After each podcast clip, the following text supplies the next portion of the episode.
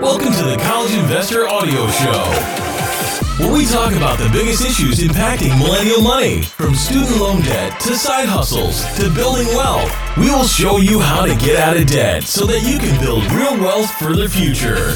If you're thinking about college this year, fall of 2020, and you're a millennial and Gen Zer, you may have heard this from people in their 50s and 60s talking about how, oh, I worked my way through college and I graduated with like no debt. Today, that seems impossible. And that has contributed to students graduating with an average of 30,000 bucks in student loan debt or more.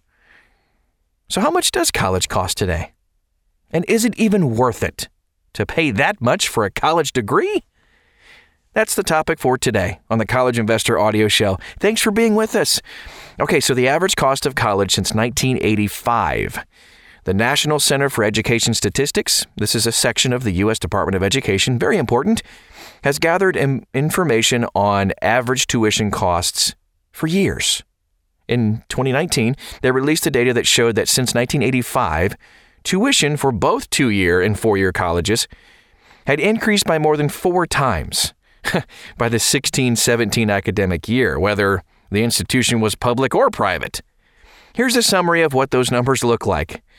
Okay, now, all these numbers are adjusted for inflation to reflect 2016 2017 dollars. The numbers we'll discuss here were calculated to include tuition, fees, as well as room and board. Okay, just, just a couple side notes there. All right, so during the 1985 and 86 academic year, the average total cost for a college education, regardless of whether it was private or public, was $4,885 when you averaged both two year and four year degrees or colleges. By 2016 and 2017 academic year, the average cost of a college education per year was just a tick above $23,000. These numbers were then separated to reflect the average cost at a public institution versus a private institution. So here are the public colleges. 1985, $3,571. You kidding me?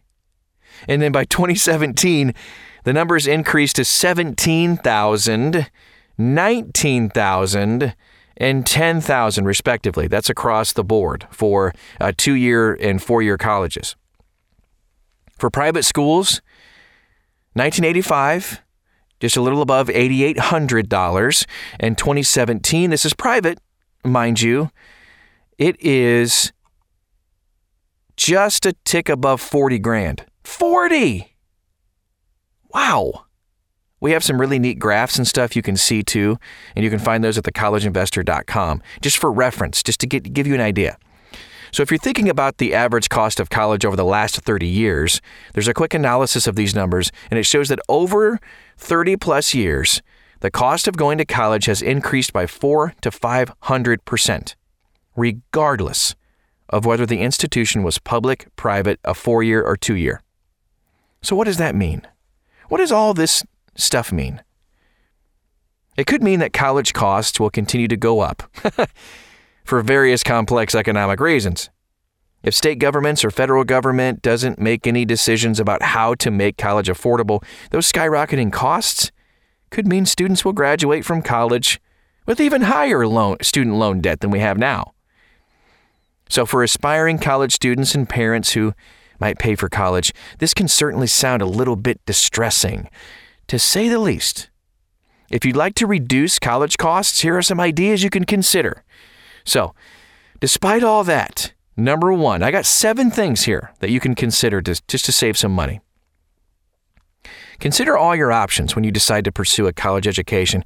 If you want to go directly into a profession like medicine, nursing, or dentistry after school, Boy, that's going to make sense to opt for a four year degree, knowing that you will be going into these more specialized professions.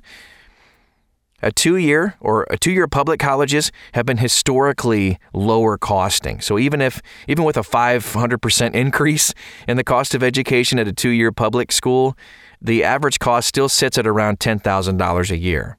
Some people, you know, take the strategy of first attending a two year and then transferred to a four year college to finish up their last two years. Totally a viable path as well if you want to reduce costs. Here's the third tip if you attend a college or university in your home state, generally the costs stay low. So, my recommendation is to check out schools in your own state that offer the program you want to study before you look out of state. Here's number four. Even though you might start out as an out of state student, some schools will allow you to convert to an in state student after you're able to prove you've lived in a state for a certain period of time. If you'd like to reduce the cost of your college education, you might be able to take that route as well. Here's number five. So, while I'm, I'm an advocate for college degrees and graduate degrees that serve your purpose, I also realize that there are high paying professions out there that don't require you to have a college degree. It's true. You might have to get a certification or attend a vocational school to learn those skills, but this route will not cost you thousands of dollars. Certainly not 40 grand. Hello. Here's number six.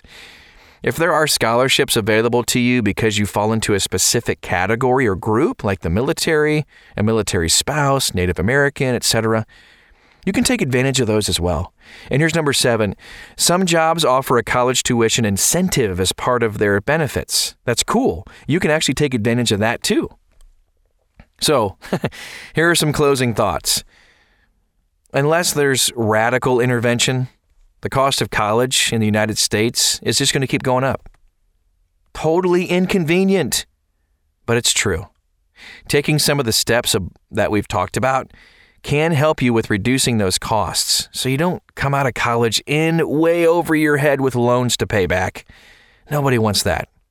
I hope this was helpful to you just to kind of get some perspective on what's going on and then man, I, I, take advantage of those seven tips that we shared. And there's tons more where that came from.